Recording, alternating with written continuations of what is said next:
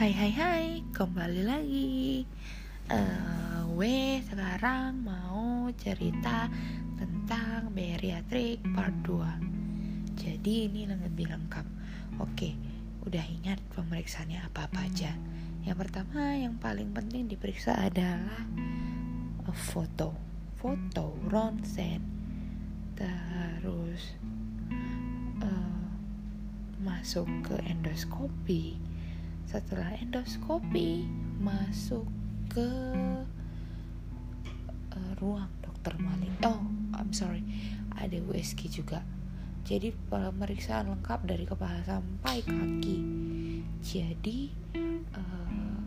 aku mau cerita tentang pengalamanku masuk pertama kali di USG. Seumur hidup baru pertama kali di USG dan ditekan-tekan, rasanya sakit banget. Tapi ya gitu, kalau misalnya memang niatnya mau sembuh, ya sembuh insya Allah. Nah, setelah itu aku masuk ke ruang endoskopi.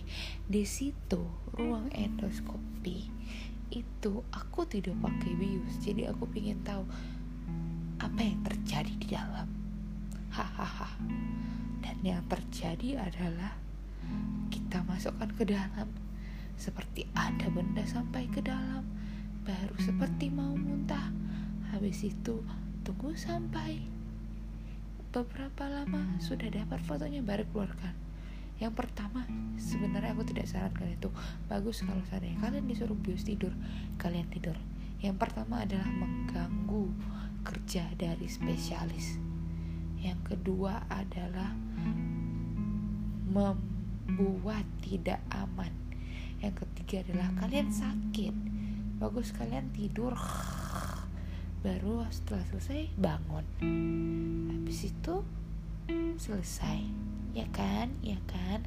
Nah, ini udah itu ambil darah. Di situ terdapat fatty liver. Dan alhamdulillah biasanya orang gemuk itu ada yang namanya batu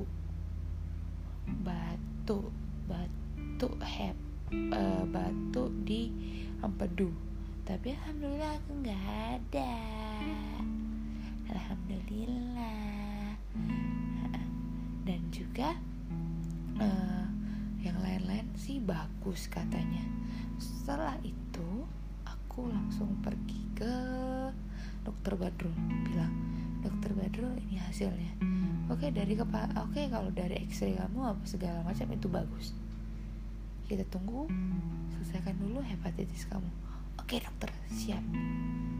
Nah, disitulah mulainya minum obat 3 kali sehari, 3 butir obatnya itu. Kalau yang pernah minum omega 3 yang kapsulnya gede, nah itu dia, itu percis itu, warnanya merah, namanya kalau nggak salah legalon, tahap apa satu lagi, ada 3 macam.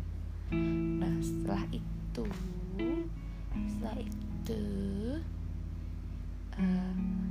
siap baru dilakukan pengecekan darah.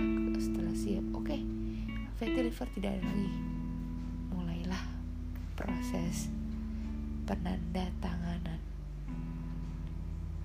Yes, penandatanganan. Udah inform concern, udah dijelaskan resiko, bahaya, dan lain-lain. Dan semuanya terima. Orang tua datang juga terima. Habis itu udah deh, besoknya masuk ke ruang operasi. Ketika di ruang operasi, yang pertama kali aku lakukan adalah, wah, AC-nya dingin kali. Mana nggak pakai daleman lagi, cuma pakai baju biru. Habis itu yang kedua adalah mereka tensi lewat pembuluh nadi di tangan. Jadi itu salah satu yang mereka punya itu. jadi kita seneng nengoknya. Udah selesai itu, setelah itu kan waktu kejadian itu gimana sih cara masukkannya ke dalam vena? Yaitu dia buka sedikit baru dia masukkan ke dalam jarum kayak biasa, habis itu dijahit sedikit. Dan kita lihat dari monitornya bergerak sendiri. Oh, wow, ada tensinya di situ. Jadi nggak pakai tensi manual lagi. Tensi dari bener-bener dibilang blood pressure, itulah blood pressure. Wow. Dan gitu suruh tunggu sebentar dan masuk ruang operasi, ya operasi segala macam. Udah, besungan nggak sadar tidur and then masuk ruang ICU. Masuk ruang ICU, aku tuh sempat ngerasain sakit banget di perut. Abis itu mau ke toilet dan pakai kateter. Bayangkan, aku nggak pernah seumur hidup pakai kateter. Aku bilang aku mau pipis, berontak dan segala macam. Akhirnya dimasukkan lagi obat untuk penenang dan tidur sampai pagi. Sampai paginya kayak orang sadar dari mabuk gitu. Saya dari mabuk, and then aku merasa sok kuat sih sebenarnya. Aku merasa sok kuat supaya aku cepet pindah dari ICU, pindah ke ruang biasa. Karena kalian bayangkan di ICU tuh sendiri, lihat kanan kiri, depan belakang, semuanya gawat.